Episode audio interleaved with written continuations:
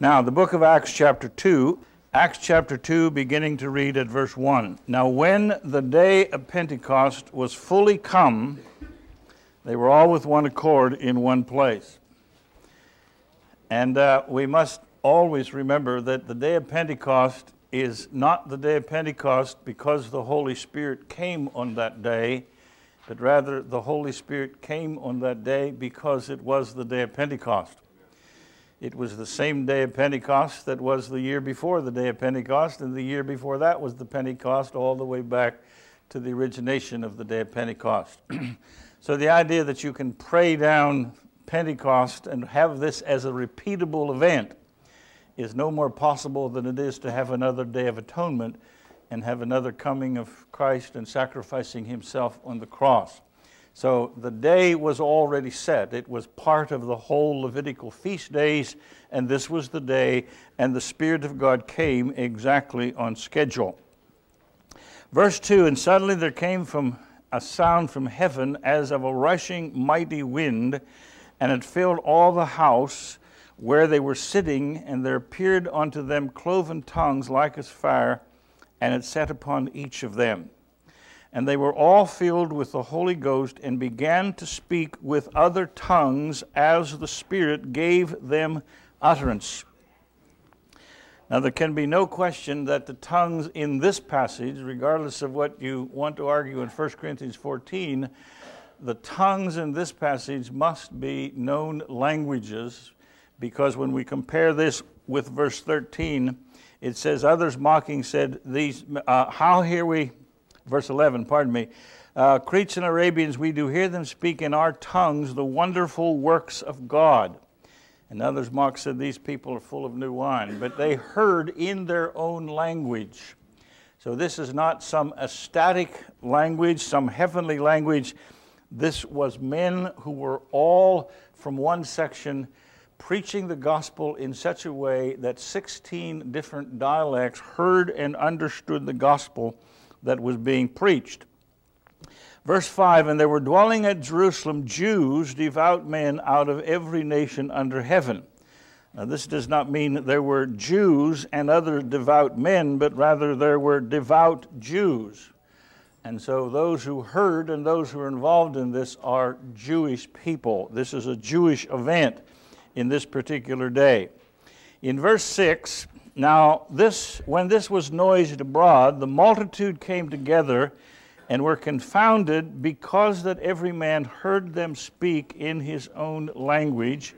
And they were all amazed and marveled, saying one to another, Behold, are not all these which speak Galileans?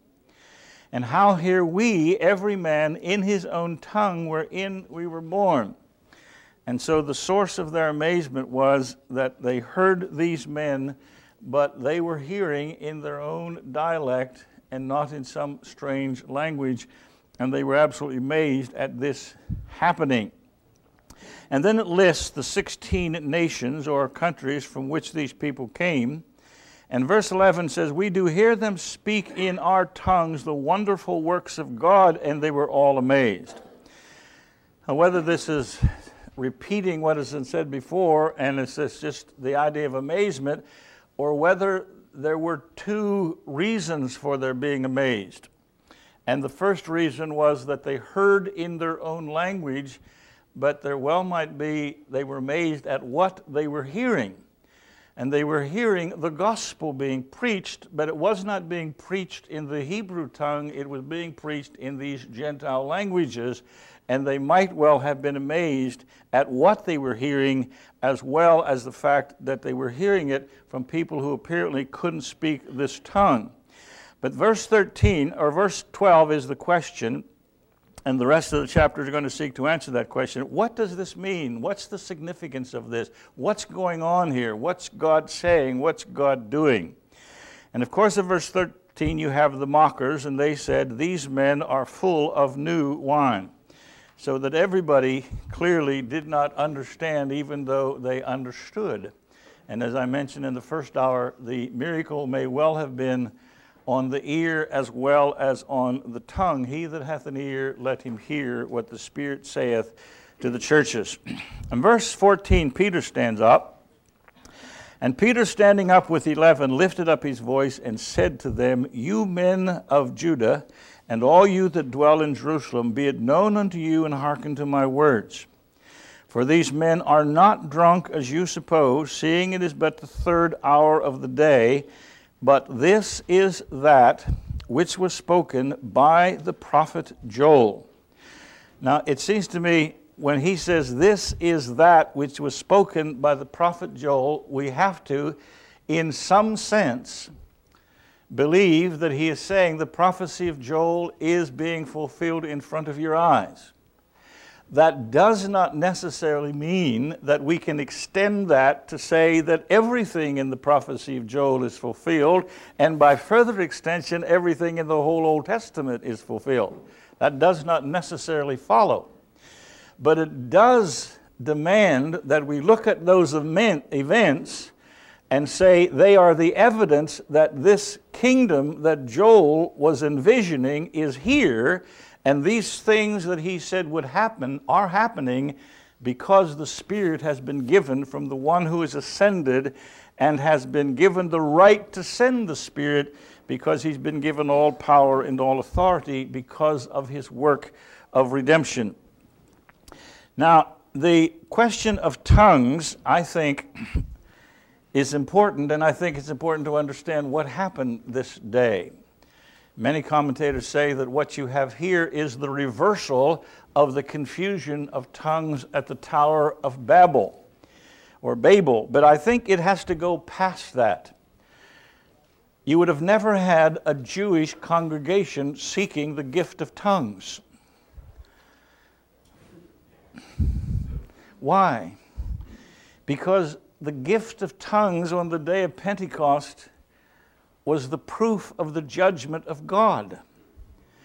Hold your finger here and go over to 1 Corinthians chapter 14, where Paul deals with this question of tongues.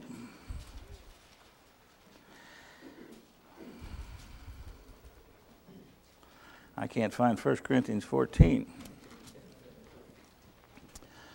and verse 20. Brethren, be not children in understanding. Howbeit in malice be ye children, but in understanding be men.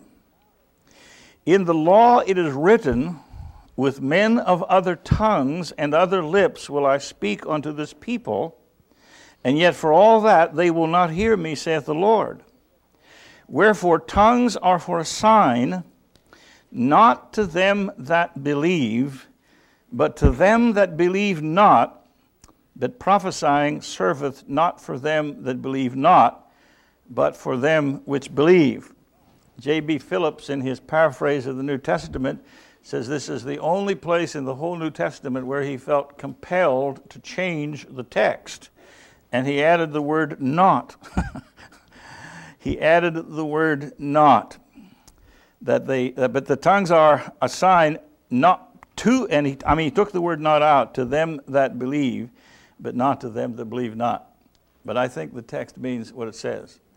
That the gift of tongues was not a sign to those who believe, but it was a sign to those who believe not. A sign of what?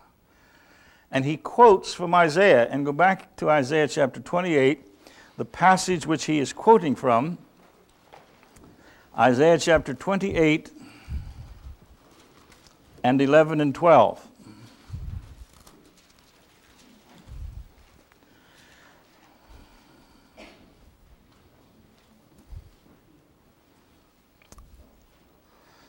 For with stammering lips and another tongue will he speak to this people, to whom he said, This is the rest wherewith you may cause the weary to rest, and so on. This is the text that Paul picks up. With stammering lips and another tongue will he speak to this people, to whom he said, This is the rest wherewith you may cause the weary to rest, and this is the refreshing that you may not hear. The other passage that we have here is Deuteronomy 28, verse 48 and 49. Therefore shalt thou serve thine enemies, which the Lord shall send against thee in hunger and in thirst and nakedness and in want of all things, and he shall put a yoke of iron upon thy neck until he have destroyed thee.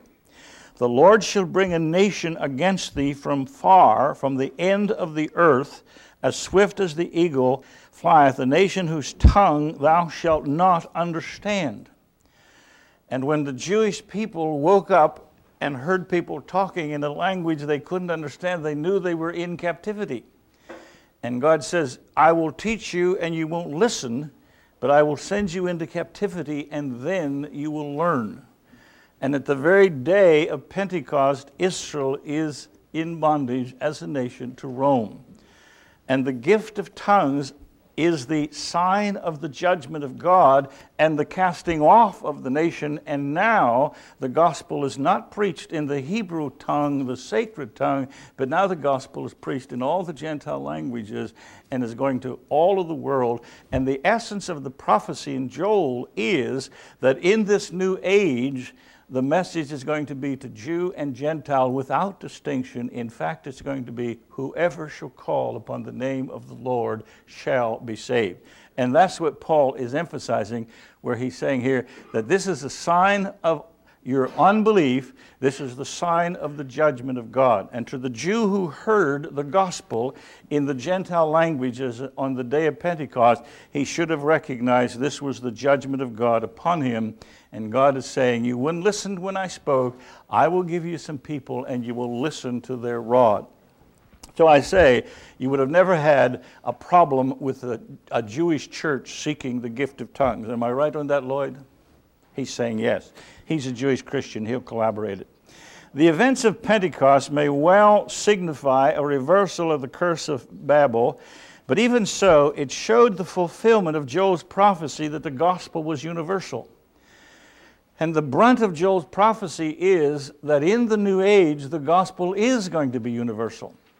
One of the greatest things that the Jew could not, would not accept is there is no difference. There is no difference.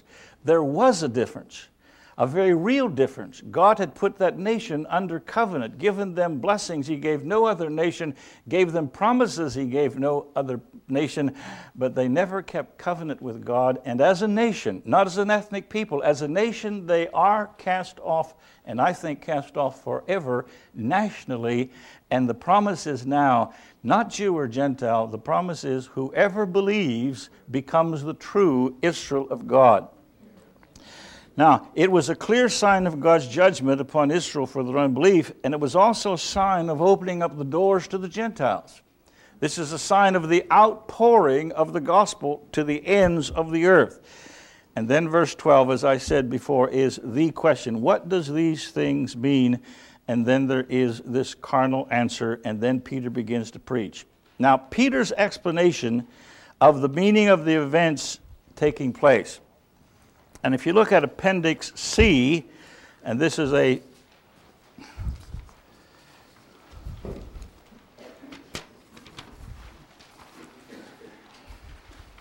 Appendix G, pardon me.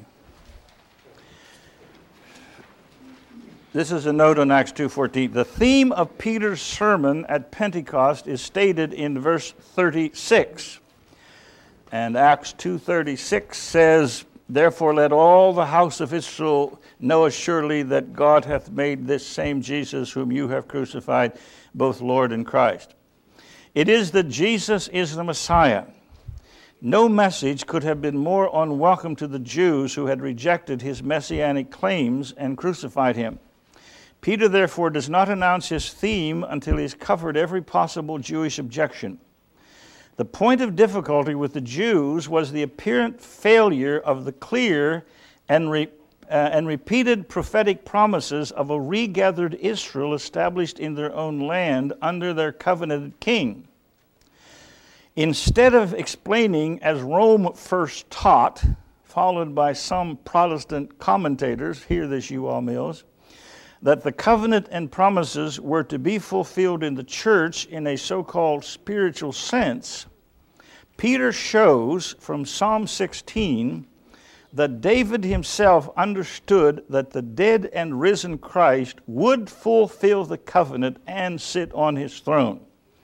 And one of the things that is essential to historic dispensationalism, and, and the progressive will have to say whether it still is here, I'm not that familiar with this particular view. But it is essential that the Davidic covenant cannot yet be established. It's impossible in that system for that to have taken place because that's the essence of the covenant. He goes on. In precisely the same way, James, Acts 15 14, met the difficulty, the same difficulty. And, and what this is, is, is taking a passage that uses the phrase after these things, and what it does is it makes James to be uttering a prophecy that these things will take place in the future rather than James saying these things have taken place.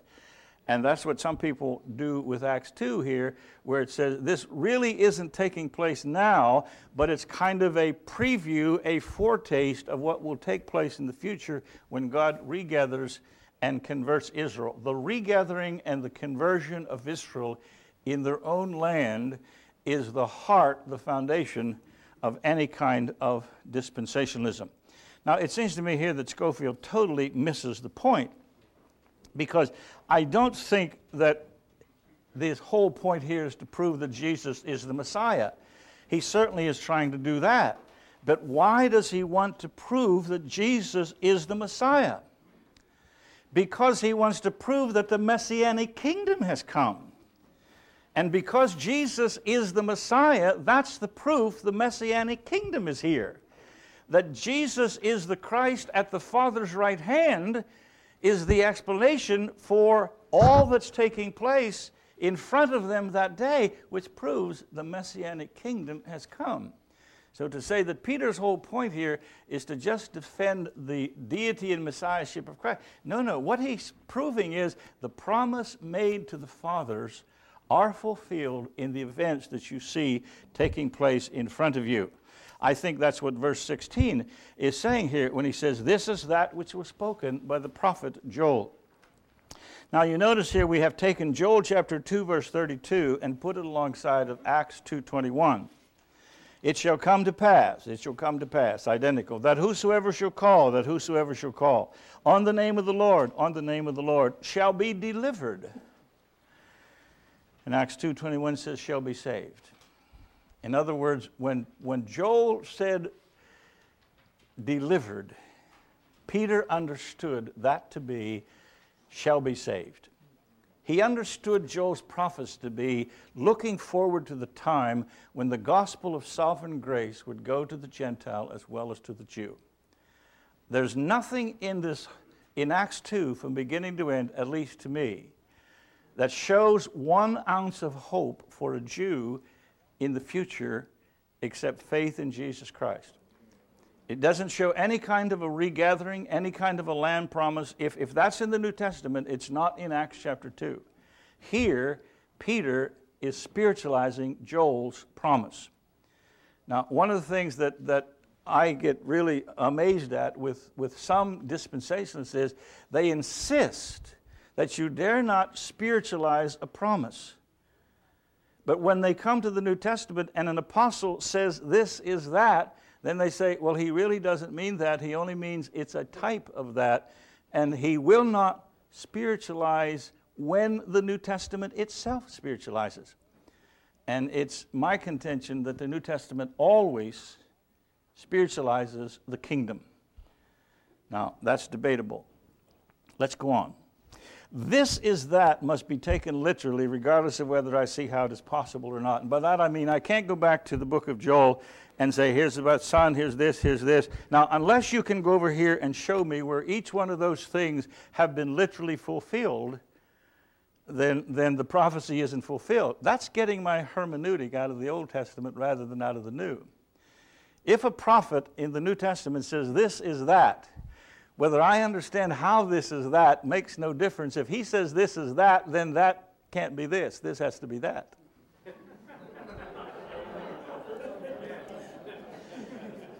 Number two, it shall come to the pass. Quiet. It shall come to pass in the last days must refer to the days in which we now live. And all the way through the Old Testament, you constantly find in the last days, in that day, in the last days, in that day, over and over again. And every reference that would pick that up at the new will always refer to the times in which we live as far as the blessings of the kingdom, and it spiritualizes it. The deliverance has to be present salvation and not future Israelitish political freedom. Who would be delivered has nothing to do with your nationality. Because this covenant in Joel, this promise in Joel, was equally to the Gentiles as well as it was to the Jews. And that's the whole point of the passage. Not for the Jews only, but also for the Gentiles. God loved the world. The gospel age or the messianic kingdom has come. Joel was prophesying about the gospel. In verse 22 through 24, you men of Israel, hear these words. And he shows how that Jesus has all the credentials. And this is addressed to these Jews. He has all the credentials to prove he's the Messiah. But he's not just proving that, he's proving that the same God who delivered him is the same God who raised him from the dead and seated him at his own right hand and gave him all power and all authority. And the first act or the first administration of that power was the sending of the Spirit on the day of Pentecost. In verses 25 through 31, Peter then goes to David David speaketh concerning him, verse 25 I foresaw the Lord always before my face, for he's on my right hand that I should not be moved. Therefore did my heart rest, did my heart rejoice, and my tongue was glad. Moreover, also my flesh shall rest in hope.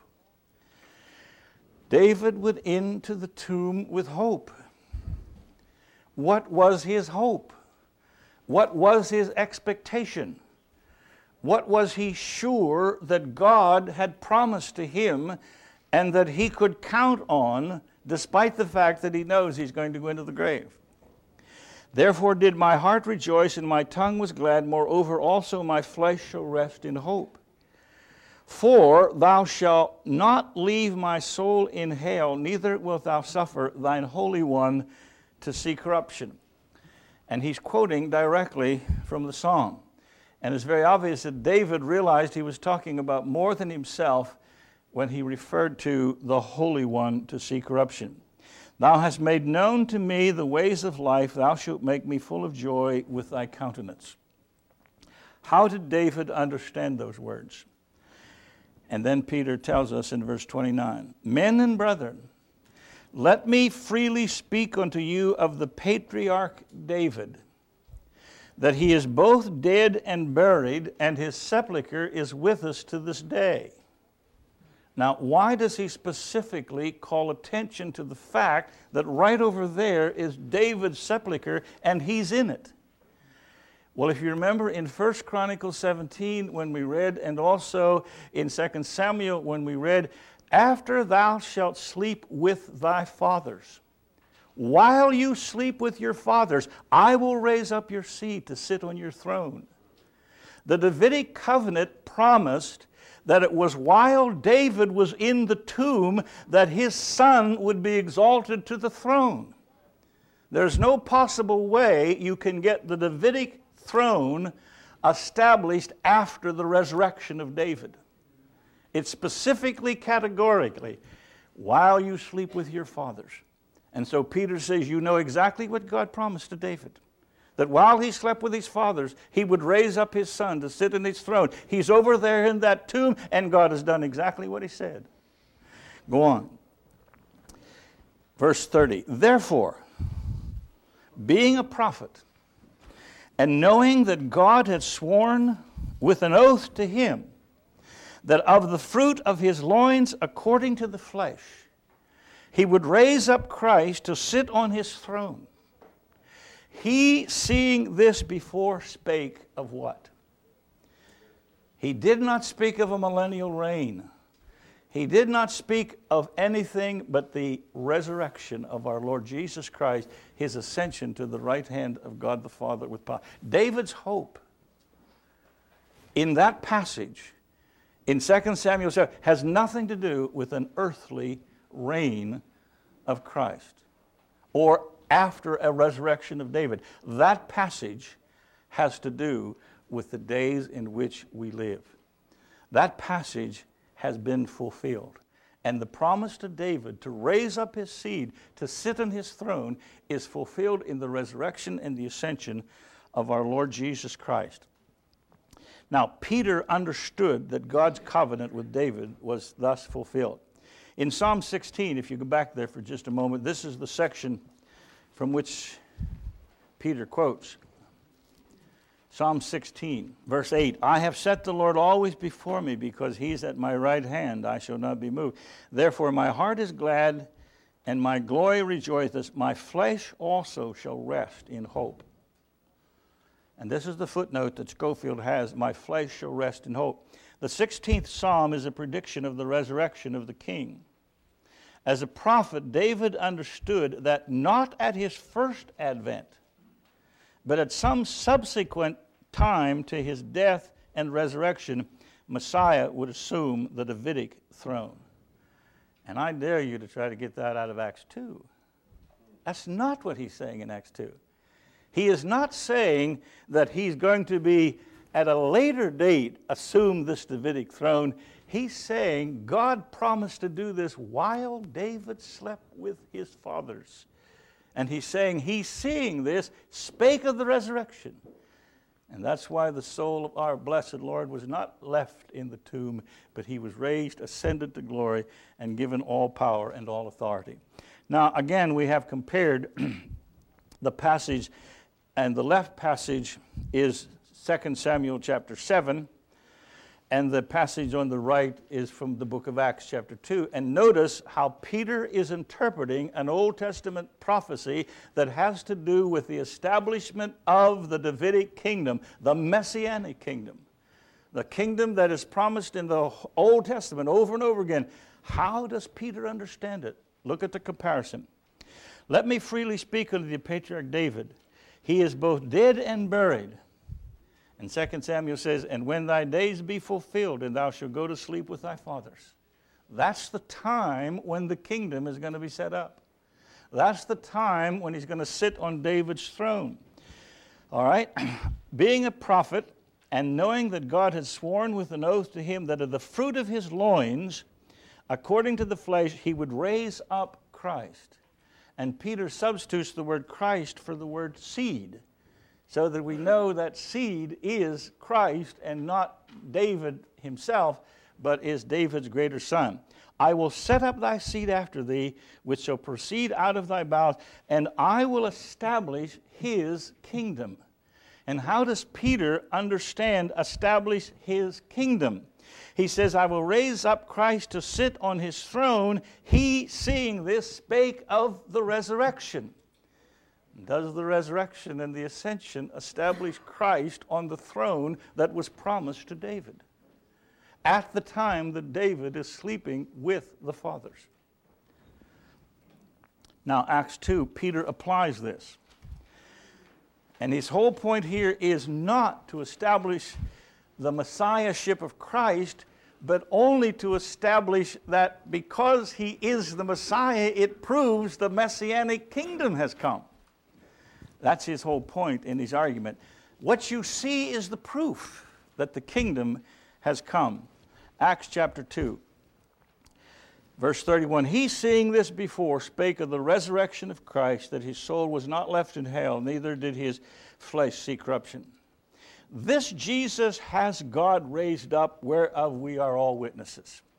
Therefore, being by the right hand of God exalted, and having received of the Father the promise of the Holy Ghost, and I say again, that was the heart of the Old Testament. And Randy will cover this tomorrow. The heart of the new covenant promise is the gift of the Spirit. And the gift of the Spirit cannot take place until Christ is dead and buried and raised and ascended to heaven. Having received of the Father the promise of the Holy Ghost, he hath shed forth this which you now see and hear. For David is not ascended into the heavens, he's over there in that tomb. But he said himself, The Lord said unto my Lord, Sit thou in my right hand, until I make thy foes thy footstool. Therefore, that all the house of Israel know assuredly that God hath made this same Jesus, whom you have crucified, both Lord and Christ. Dr. Kenneth Good was a good friend of mine, and he was a dear brother, beloved of the Lord, and I esteemed him highly. He was also a convinced dispensationalist. And we would talk about this passage, and he would smile and he would say, Jesus is indeed Lord of the church, but he's King of Israel. this has nothing to do with Israel. And he just dismissed it like that. I said, Come on, you can't do that. But he did. Verse 37 Now when they heard this, they were pricked in their hearts and said unto Peter and to the rest of the apostles, Men and brethren, what should we do? Now, these are unbelievers. Is that right? These are unbelievers asking what they must do to be saved. Then Peter said to them, Repent and be baptized, every one of you, in the name of Jesus for the remission of sins, and you shall receive the gift of the Holy Ghost. For the promise is unto you and to your children and to all that are far off, even as many as the Lord our God shall call. Can you imagine how anybody can make the gospel promise to unbelievers to be a promise to believers and their children? This is the key text of our Paedo Baptist brethren. The promise is to you and to your children. And we put that little water on his head. Don't get upset about it because that little water is going to hurt his head any other time. But this is the text. That has nothing to do with it. These people are unbelievers. And the promise is not the promise made to Abraham and his seed, the promise is the promise in Joel. And that promises the gospel is to whoever believes. It's to you, and if you believe, you'll be saved. The promise is to your children. If they believe, they'll be saved. In fact, this same promise is to the pagan, to those who are far off. That kid born in a covenant home has no more promise than the pagan across the seas, according to this text. Is that right? Oh, and then the rest of the verse really is something. Even as many as the Lord our God shall call. And that phrase has to govern all the rest of the sentence. Even as many as he shall call from among you, from among your children, from among the pagans afar off. Do you see what he's doing? He's saying that the essence of the covenant, the essence of the promise in Joel, is the universality of the offer of the gospel. No longer Jew and Gentile. It is whosoever believeth they will be saved. And with many other words did he testify and exhort them, saying, Save yourself from this untoward generation. Well, that's my understanding of the book of Acts, chapter 2, and how it serves as a bridge. Now, we've asked somebody who doesn't agree with me to have a uh, short response, critical response, and he has been instructed to have no inhibitions. but to be as brutal as he can be, to pick holes in what we've said, and then there'll be a chance for you to enter into the discussion. I say that beforehand so that you don't know that you don't uh, think that he's mad at me. We are good friends. I'll let you know whether we will be later on in the future. David, come on.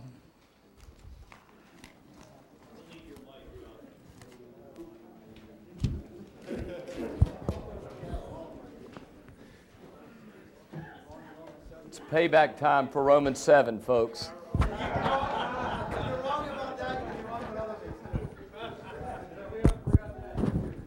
When we come time for the discussion, if you want to ask a question, you're going to have to come up here because we want to get it on tape.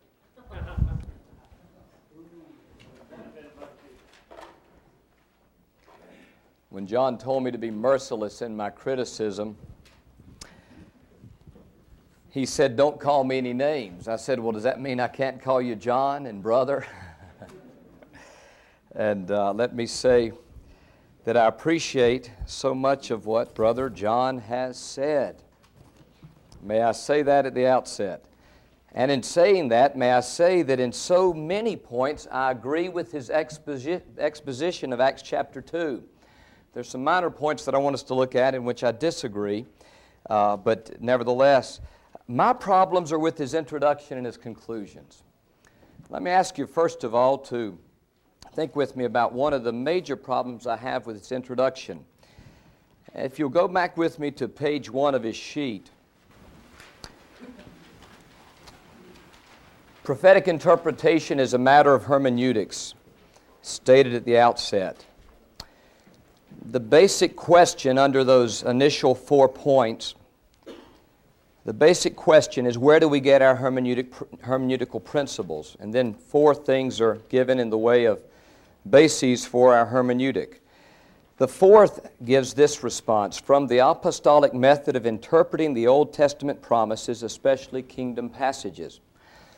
I would insert, before we get to number four, that it would be appropriate to say that number four should properly be that from which the apostolic method is drawn. How is it the apostles approach the Old Testament? Their method is not their own. Their method is drawn from that of the Lord Jesus. And I believe if we fail to understand that, we will miss why Peter approaches Joel chapter 2 as he does. The apostles build on the hermeneutic of the Lord Jesus that's presented in the gospel, and that is the now and the not yet of the kingdom. There is that definite sense that the Lord Jesus Christ preached the presence of the kingdom now. But there is as well that definite sense of the kingdom future that we cannot escape if we would be faithful to the words of Christ. And this foundation provided the apostolic method for dealing with the Old Testament. The Lord Jesus, who announced in Matthew 4 17, Repent, for the kingdom of heaven is at hand, a presence of the kingdom right now. Also taught us to pray in Matthew 16, Thy kingdom come Thy will be done in earth as it is in heaven. He taught that the mysteries of the kingdom relate to what the kingdom is likened to right now in Matthew 13. But in Luke 19, as he was about to go to Jerusalem, and there were those who looked for the kingdom of God that it should appear immediately, he gave a parable about a man who went to receive a kingdom. And when he'd been gone a long time, having received the kingdom, he came back and he judged his servants that now and not yet that informs the teaching of Christ is that on which the apostles founded their method. If we don't appreciate that, then we will see Peter as absolutely spiritualizing Acts chapter 2 or Joel chapter 2 in his sermon.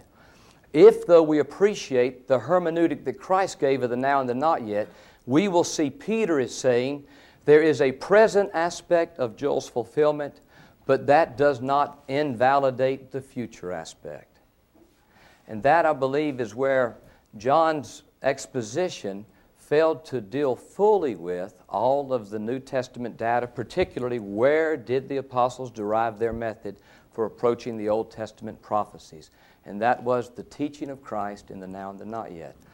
Now, that's my major, I guess, criticism and uh, I'm not saying that John didn't address that in some measure, but it seems to me that once we approach that, and pardon me, let me not say it seems to me, because once we approach that, once we take that, then we have not only a basis for seeing Joel 2 having a present aspect of fulfillment, but also a future aspect.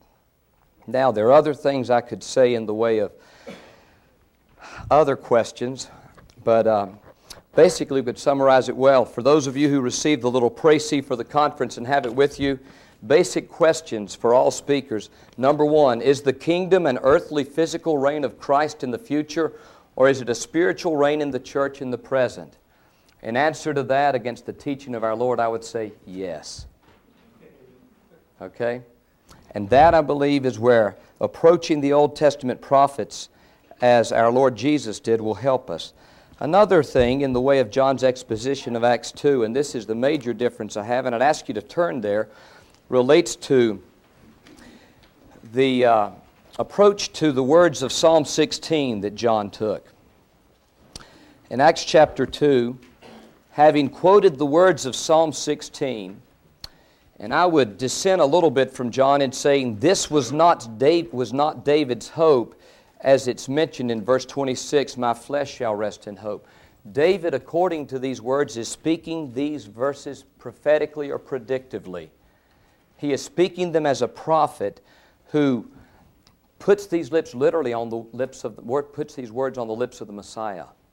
And this is the Lord Jesus' own hope as his body lay in the grave, that it wouldn't lay moldering in the grave. And that quote from Psalm 16 is followed by, by the words of Peter in uh, verse 29 of Acts 2 Men and brethren, let me freely speak unto you of the patriarch David, that he is both dead and buried, and his sepulchre is with us unto this day. I disagree with John in his basic assertion that what Peter wants to say is, while your body's in the tomb, going back to 2 Samuel. Now, that might be a subsidiary point, but Peter's basic point is Psalm 16 can't apply to David because David's body's still with us. And after a thousand years, it's got to be decomposed. So his flesh has seen corruption. That's the basic point. He moves from that to say, Therefore, being a prophet, and knowing that God had sworn with an oath to him that of the fruit of his loins, according to the flesh, he would raise up Christ to sit on his throne. There's the mention of the Davidic covenant that John has referred to. He, seeing this before, spoke of the resurrection. Now, John said at that point that this applies to the Davidic covenant and the Davidic kingship. But Peter does not say that. For if you read his words, he says, He, seeing this before, spake of the resurrection of Christ. What? That his soul was not left in hell, neither his flesh did see corruption. In other words, there's a return to the literal words of Psalm 16. What's that taking us back to? Well, basically, as I understand Peter's words, is he's saying if David's going to have a descendant who sits on his throne forever, then if his body's in the grave, he can't occupy that throne. So he must be raised from the dead. He must be not permitted to see corruption. And that, in fact, is what happened with our Lord.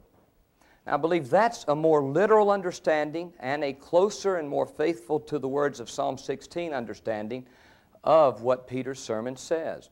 I don't disagree with John in understanding the Davidic kingdom to have a present aspect, though. The reason I don't, again, is because I go back to the hermeneutic of Christ. What is that? Now and not yet. If we have a present aspect of the Davidic kingdom that could be found in Acts chapter 2, does that forbid a future aspect of the Davidic kingdom that will include a literal reign on earth in which Israel may figure prominently? I don't believe it does. And if we want to do that, we have to go back to the teaching of Christ in the Gospels. Does Jesus speak of a future hope for Israel? Well, I believe if you look at his words, you'll find that he does. He speaks of Israel recognizing him and seeing him and saying, Blessed be he that comes in the name of the Lord, but not in the way they did at his triumphal entry. When one week they said, Hosanna, the next week they said, Crucify. There's going to be reception by him. I don't know if eight minutes is gone. Okay. Thank you for your time.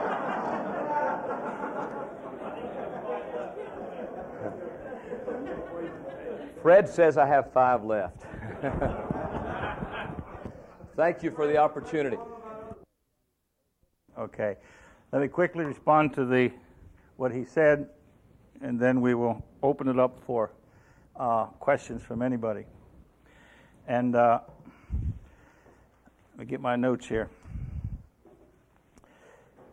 The uh, first point was about the, the now, not yet in the hermeneutic of our Lord. That may or may not be.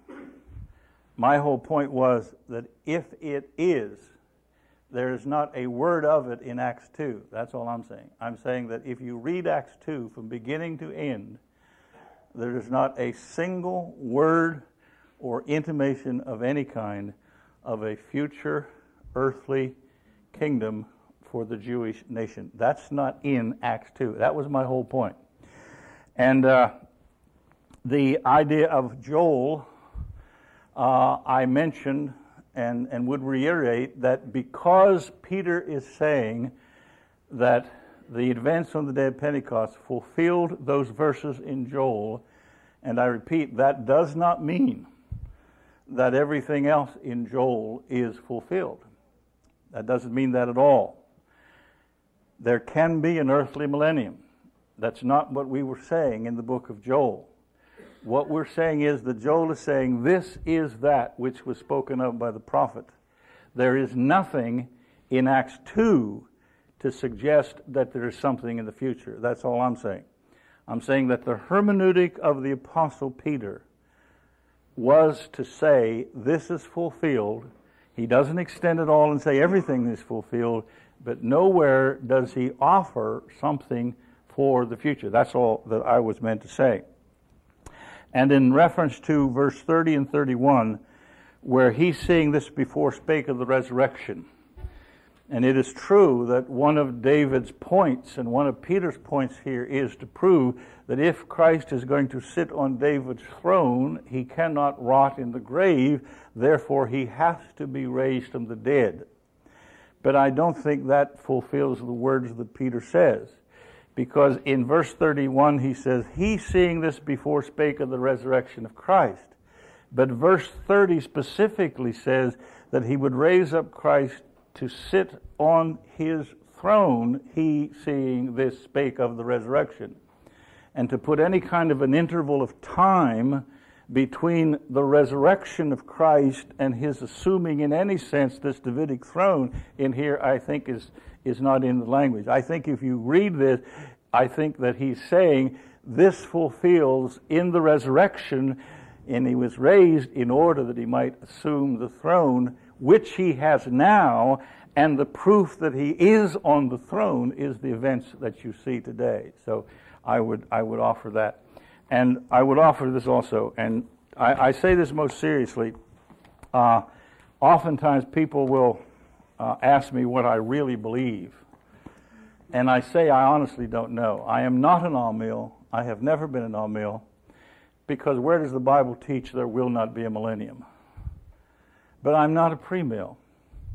Uh, when, when, when I read some of what the Amill says, I agree with it. When I read the New Testament, it seems to me that the uniform message is exactly that of the book of Acts, that the kingdom is here.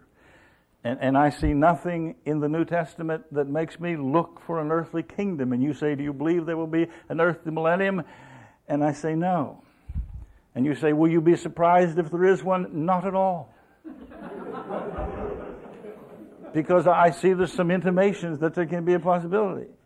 In other words, to, to say that you're not a premill means that there is no millennium. I don't know. And I, I think that I stand today in relation to the second coming of Christ exactly where the Old Testament prophets did in the first coming. He had a promise. And then you have the event. And then you have the whole New Testament, which is the interpretation of that event. All we have is the prophecy. We don't have the event. And we are arguing about the interpretation of the event that hasn't taken place. And, and how confused were many of the Jews. John the Baptist, or in the Gospel of John, where it says, There standeth one among you whom you know not. And the Lord Jesus walked along the, the path, and there was a guy, Gamaliel, had his charts. And he looked at Jesus and said, He don't fit the charts. You can't be the Messiah and they garbled it all up. So there well may be a millennium. And if there is, and my friend Phil Baumberger, he will be so sanctified he won't even want to say on the way up, I told you so.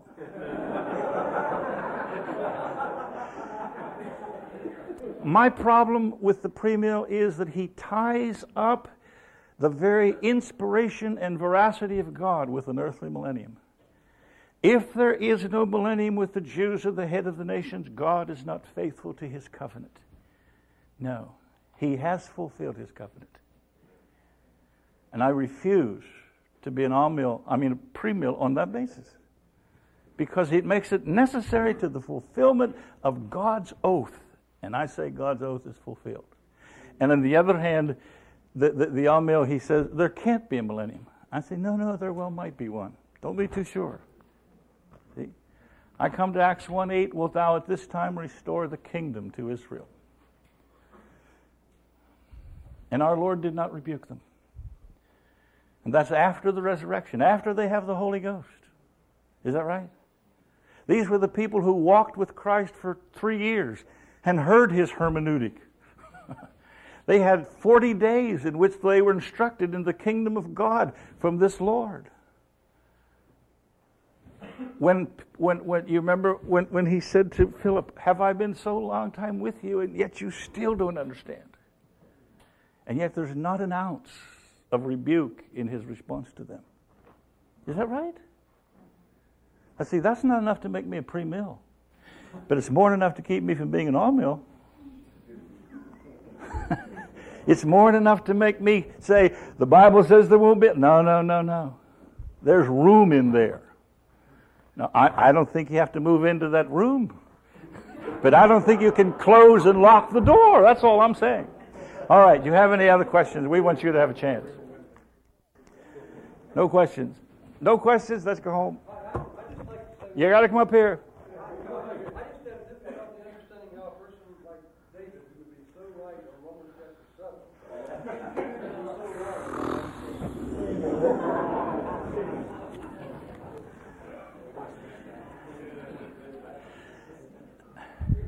I suspect that man in Romans 7 had something to do with Larkin's charts. I don't know how, but he did.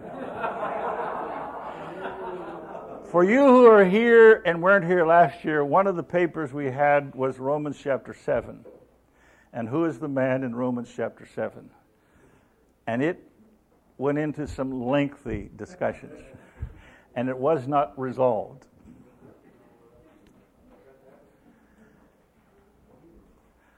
I guess we don't have any questions. You have to, you have to come up here if you're going to put on the mic.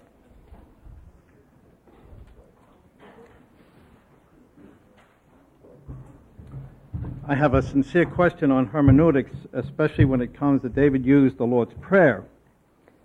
And uh, I've come to think that the uh, Lord's Prayer, oh, Matthew 6 or Luke 11, is something which is of a, of a temporary nature until the kingdom come. Uh, when thou pray, Our Father who art in heaven, hallowed be thy name, thy kingdom come, thy will be done on, in heaven as it is on earth, or on, on earth as in heaven.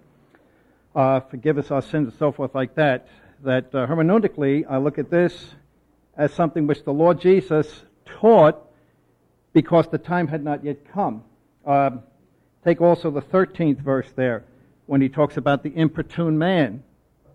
And then he comes to 13, if then ye being evil know how to give good gifts unto your children, how much more shall your heavenly Father give the Holy Spirit to them that ask him. And these things had not yet come. So I, I, I have to sincerely ask that in the, uh, in the Gospels, which are Galatians 4 4, made under the law as Christ was, that he had many things to say that would teach about what was going to happen in the future, but which were not really uh, applicable to us at this present time.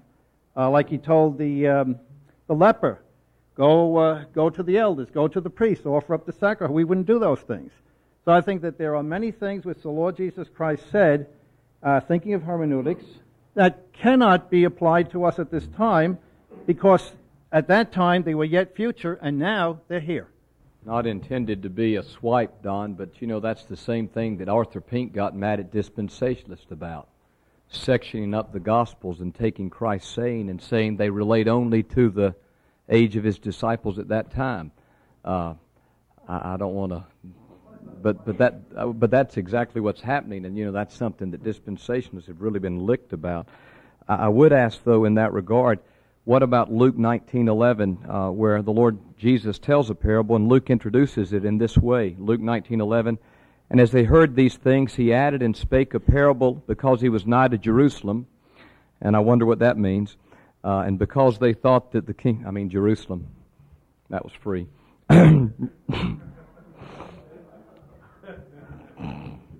what did it mean in Joel 2? I guess it means something different in Luke 19:11. And because they thought that the kingdom of God should appear immediately. And then he said, a certain nobleman went into a far country to receive for himself a kingdom and to return. And we know the story of the pounds. But as the pounds uh, are given out, uh, there's a rejection of the king, and in verse 15 we read, And it came to pass that when he was returned, having received the kingdom, then he commanded these servants to be called unto him. The idea of the kingdom being received is there, but also the idea of the kingdom not appearing immediately is the very purpose for which the parable was told. So we've got, again, I think, the, this now and not yet we have to deal with. And so there's that aspect of futurity to the kingdom also. Luke 19 addresses that just before the passion and the ascension of Christ. And uh, that would be what I'd base it on, and I believe that gives bite to praying still as disciples of Christ. Matthew 6.10, Thy kingdom come. And what does that mean? Thy will be done on earth as it is in heaven. I don't know. You, you got a word, bro? Oh, yeah, no. The, the, one of the first rules, and I say this seriously, it is you cannot build a solid theological point on the interpretation of a parable. And Luke 19, whatever it means, cannot be used to justify a whole theological concept, especially as a foundational point. I don't think we're using it in that way. I think we are including it among other passages. But then when we have an inspired comment by Dr. Luke, given of the Holy Spirit, as to why this parable was told, we have a direct indication as to what its purpose is. There were those who thought the kingdom of God was going to immediately appear. And Dr. Luke tells us that. And this is the purpose for which this parable is expressly told. And we have, the, but we have also, you have the, the giving of the kingdom to another nation. The, the total concept of this nation as a nation, totally. So, so that dispensationalism and historic premillennialism has to be separated here. Because the idea in the New Testament of the Jewish nation and the promises of God to a particular nation with all of those things involved. In, in, in Matthew chapter 21, you have the kingdom taken away. And regardless of what you have here, you cannot get a Jewish concept of a future kingdom, even into this passage, and, and, and my, my whole point has been we do not have in the New Testament a instance, it seems to me, of promising of the land and the reinstitution of the people and the tabernacle and any of those things in the New Testament scriptures. That's my whole point. Yes, you were going to say what? I'll respond to that. yes. Uh, first of all, Peter, Peter says nothing about what you just said in Acts chapter 2. That was no. a joke, y'all. no. But but also in, in I'm kidding you, brother. That's a joke. Matthew no. ni- Matthew 19:28. Uh, we we could t- see some indication of uh, future for Israel and of the kingdom there in regard to uh, the regeneration. Christ speaks of those who had followed him in the regeneration when the Son of Man shall sit in the throne of his glory. You also shall sit upon twelve thrones, judging the twelve tribes of Israel. Now, uh, I guess it's possible that Israel doesn't mean Israel here, just like Jerusalem didn't mean Jerusalem in Luke 19:11. Uh, but the the future of the throne of glory is seen over there in Matthew 25, a little later at the coming of Christ, according to Matthew 25:31. So, but, but all all of this th- this is like arguing with evolution and different points of evolution.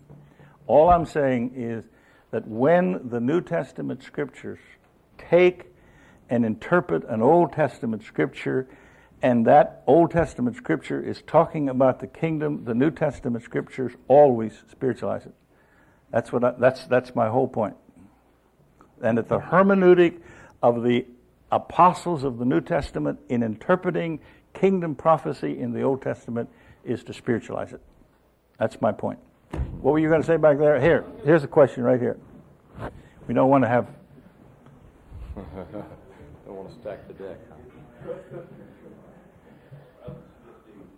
I'm not very smart, Join the club. as you'll find out.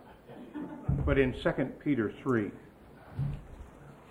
when the Lord comes back, I'm wondering where you're going to have a millennium. In verse 9, the Lord is not slack concerning his promise, as some men count slackness, but is long suffering to usward, not willing that any should perish, but that all should come to repentance.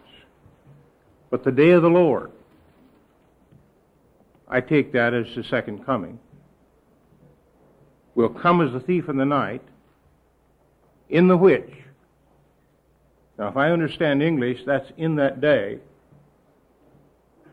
the heavens shall pass away with a great noise, and the elements shall melt with fervent heat. The earth also and the works that are therein shall be burned up. Now, if that happens in the day that he comes back, I don't think there's going to be a millennium. Not after he comes, no. I can't see it. Somebody explain it to me and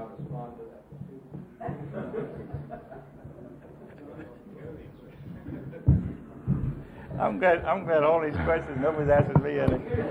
Well, I kind of thought it would go this way, John, I, because everybody was aiming in you, and there was a deathly silence when I got up. Uh, I think there are two things to be said in response to your observations. The first is the day of the Lord is capable of being understood as more than one 24 hour day. That's. It, we find it beginning in part with the events Peter says this is that, okay? Uh, those, in some measure, can be called Day of the Lord. Other Old Testament prophecies similarly.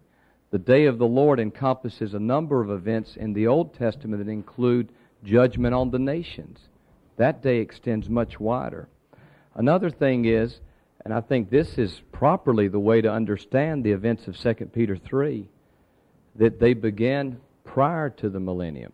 The, the, the change of the earth, the restoration, the conflagration that you've cited in 2 Peter 3, that that takes place when Christ returns and the earth is renewed in preparation for his reign on earth. And that being true, uh, we have then what synchronizes with a number of the scriptures, particularly even the chronology of Revelation. When does the heaven flee, flee away? When does the earth experience all the turmoil that takes place at the time of Christ's return. Uh, this is a view that was held by some premillenarians. If any of you are familiar with the work of George Peters, The Theocratic Kingdom of Our Lord Jesus Christ, three volume work, massive work dealing with the prophecies, he held to that.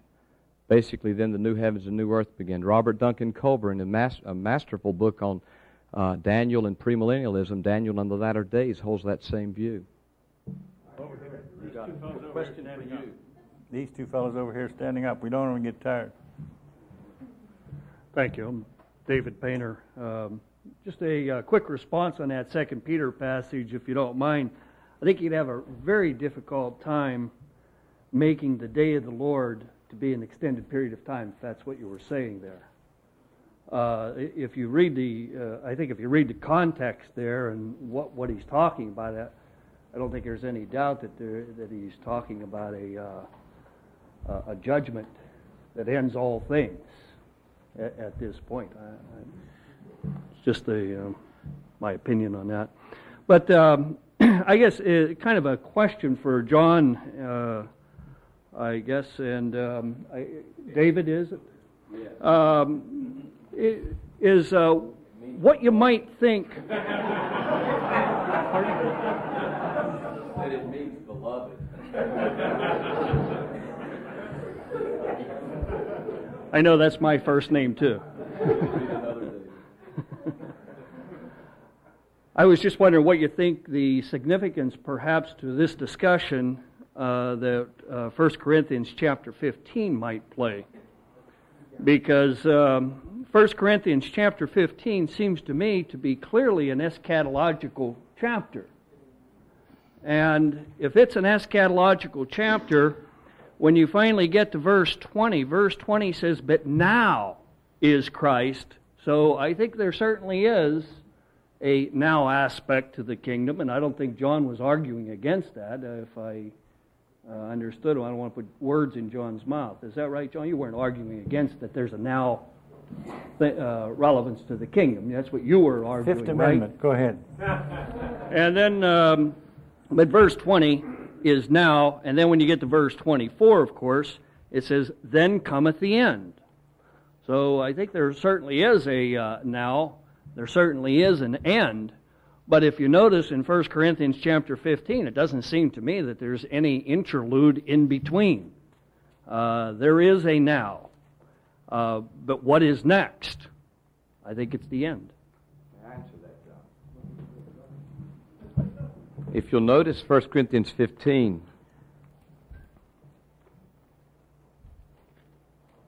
the text to which our brother David referred, it speaks of the fact that now Christ is raised from the dead. It speaks in verse 23 that every man in his own order shall be raised, made alive. Christ the firstfruits, afterward they that are Christ at his coming, then cometh the end. I understand your point, basically you're saying that because the, those that are Christ are raised is coming, then comes the end, means that the end's got to follow immediately after the raising of those who are his that is coming? Okay, the problem I find with that is the Greek terms that are used in 1 Corinthians 15 for then, while they are sequential, are not necessarily immediate. Uh, 1 Corinthians 15 I'm trying to make sure I've got the right Greek terms here. The word for then, those that are Christ that is coming, is epita. The word then, the end, in verse 24 is eta. Those words are synonymous if you'll go back and look at the order of the resurrection appearances in your Greek text. After Christ appeared to Cephas, it says eta, the twelve, epeta, above 500 brethren, epeta James, eta the all the apostles. Those words are synonymous, in other words. If that's true, then how much of a gap has there been between Christ's resurrection, the first fruits, and those that are Christ that is coming? We know at least 2,000 years. So there's no problem with an interval between Christ coming and the end given the, given the language, epeta and eta. I, think you must look at the words that are used and again re- reference them to the most immediate context of the appearances and how those words are interchangeable. A 2,000 year gap from the coming to the resurrection is coming. Okay, we, we uh, one of the things we, we wanted to do was try to keep the discussions on first on the material that was discussed instead of just going every place. Uh, in the passage in 1 Corinthians 15, uh, Scofield has a footnote, and it's one of the notes that are on your notes. It's uh, number B. Appendix B is the footnote in verse 24 Then come the end when he shall he delivered up the kingdom to God, even the Father. And you'll notice it says this is the summary of the doctrine of the kingdom in the New Testament. And see kingdom in the Old Testament, that's the footnote that you have there, not the footnote, but the appendix A. The promise of the kingdom to David and his seed, as described in the prophets, 2 Samuel 7, 8, 17, that's what we looked at, enters the New Testament absolutely unchanged. If it doesn't, then you have to establish it on New Testament grounds. And my, my, my whole point is it does not enter into the New Testament unchanged. That's how covenant theology gets the Sabbath and its circumcision into the New Testament. My contention is that the New Testament totally spiritualizes the land there's not a single reference in the New Testament to Israel inheriting the land. The two places where the land is mentioned, it spiritualizes it. One is Hebrews chapter 11. While Abraham was in the land of promise, he looked for a city whose maker and builder was God. And so when we say we have this kingdom and we have this promise and we have this messianic kingdom, this throne of David, and we have all of this promised. My whole contention is that the New Testament says those things have been fulfilled, period. If you're going to reestablish any of those things, you're going to have to do it with New Testament text of Scripture. That's all I'm saying. That's all I'm saying. Yes. Just kind of want to make a, a, little bit of an academic type point. Um, myself coming out of dispensationalism and having been schooled from the classical point of dispensationalism, having been a Darbyite and having uh, read most of J.N. Darby's writings, as probably, probably most of you realize that Scofield uh, received most of Darby's materials and he uh, extrapolated on what Darby had already uh, fathered much earlier than he did. But I just want to make this point, and this does refer, John, to the material that you've been covering. That Darby in the Brethren, for instance, would look at Acts chapter 2, verse 14 and following, that it only is a type of what was to come and, in and was in no way actualized in the experience that was occurring on the day of Pentecost. And that's typical of the way they would understand Old Testament prophecies. For instance, they would not believe that the new covenant is even established with the church presently, because the church is not the object of prophecy of the Old Testament. Israel, to whom pertaineth the adoption and the glory and the covenants, and so on, not the church. The church is supposedly the mystery which was hid in God in ages past and was not revealed in the corpus of Old Testament scriptures. So I just wanted to make that point because uh, historical, traditional, classical dispensationalism does not see the church as being the recipient of Old Testament prophecy. Since it's a mysterious time period and, a, and, and it's a mystical body that was not referred to in Old Testament prophecy, therefore prophecies could not apply to it. But hearing what David said makes me realize I, I take David as a, a moderate type of dispensationalist, and there's concession, at least, by someone who would classify himself as a dispensationalist, and this seems to be the direction that they're moving in from the classical to the new Scofield type of uh, reference Bible dispensationalism, and now they've advanced to, many have, I should say, to what they call uh, progressive dispensationalism. And maybe you might be more uh, acquainted with that, and that might be more your, your particular persuasion.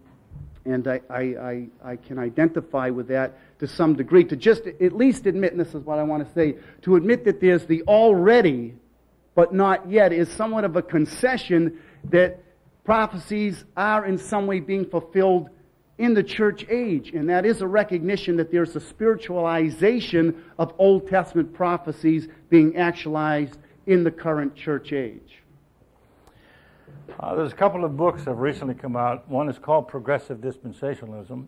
It's written by a professor from uh, Dallas. It was reviewed by the president of Reformed Seminary, and he said, This is not your father's Oldsmobile. there, there, is no, there is no question that both covenant theologians and dispensationalists have radically modified the things they believe. The dispensationalism that I was taught was the kingdom of God and the kingdom of heaven was different.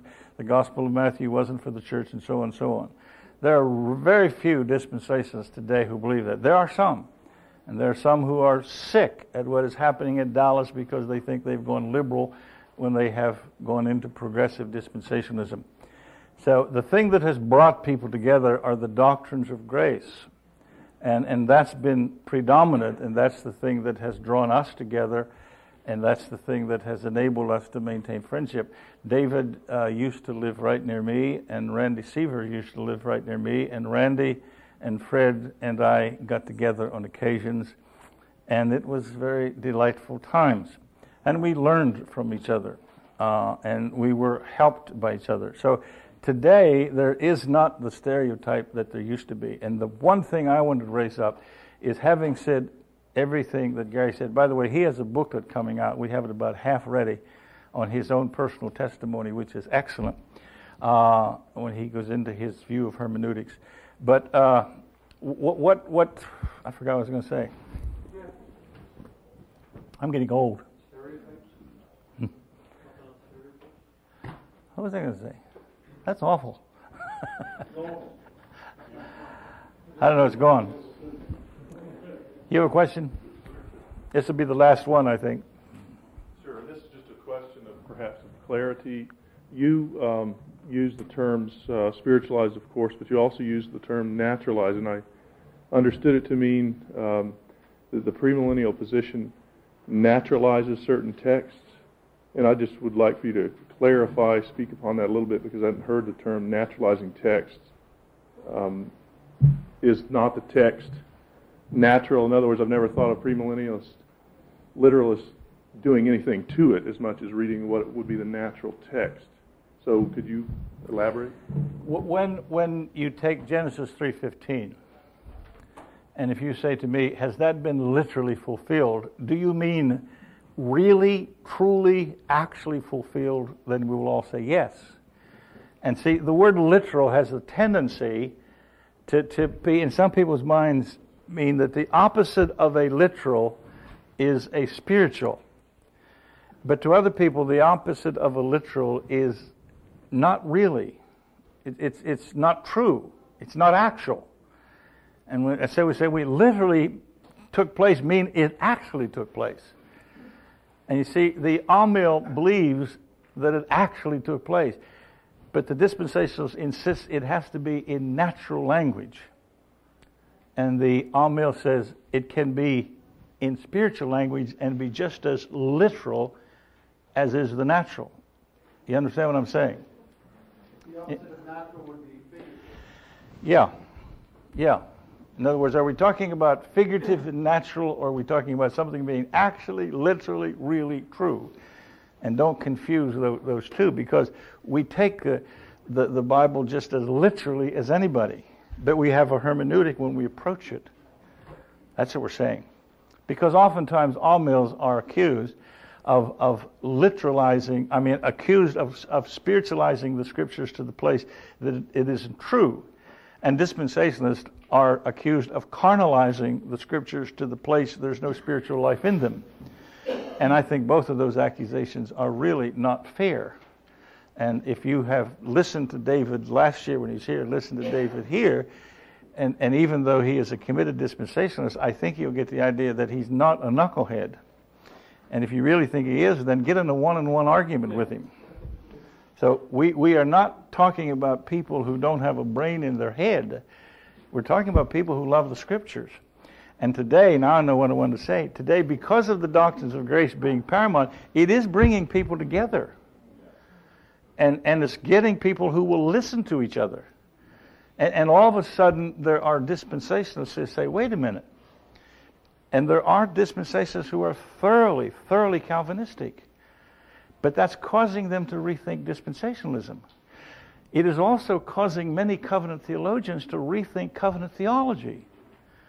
And as a result, there, there's not a synthesis, because that would be a hybrid that would be worse than, than either of the ones by themselves. But there is developing a biblical theology that isn't, that isn't locked into a system. And, and one of the reasons I left dispensationalism was because I was always in between the text. And I was always reading, this can't mean this because of this. And then I came over into covenant theology and I get the same thing. And, and I would much rather say, this is what the text says. If I can't fit it into my system, too bad. I'll just have to wait and get some more light on it. And that's really the purpose of this conference is to get some more light from each other and to challenge and be challenged. And that's what we want to do. Well, I hope you had a good time. I did. And David is still my friend.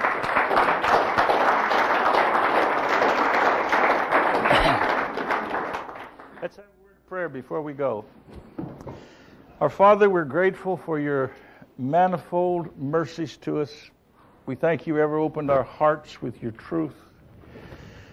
We look back through our life, and there are things that we taught and we were sure as is the air we breathed, and later on we saw we were wrong. If we know our hearts, we love you, and we love you because you first loved us, and we want to please you because everything we have we owe to your grace. We pray that during these times together we would learn from each other, and that you would open our minds and expose us to your truth. If there are things that we've held and held dearly, and yet we cannot back them up with Scripture, help us to lay them aside. Help us to never be afraid of truth or where truth will lead us for Christ's sake. Bless us here. In Jesus Christ's name, amen.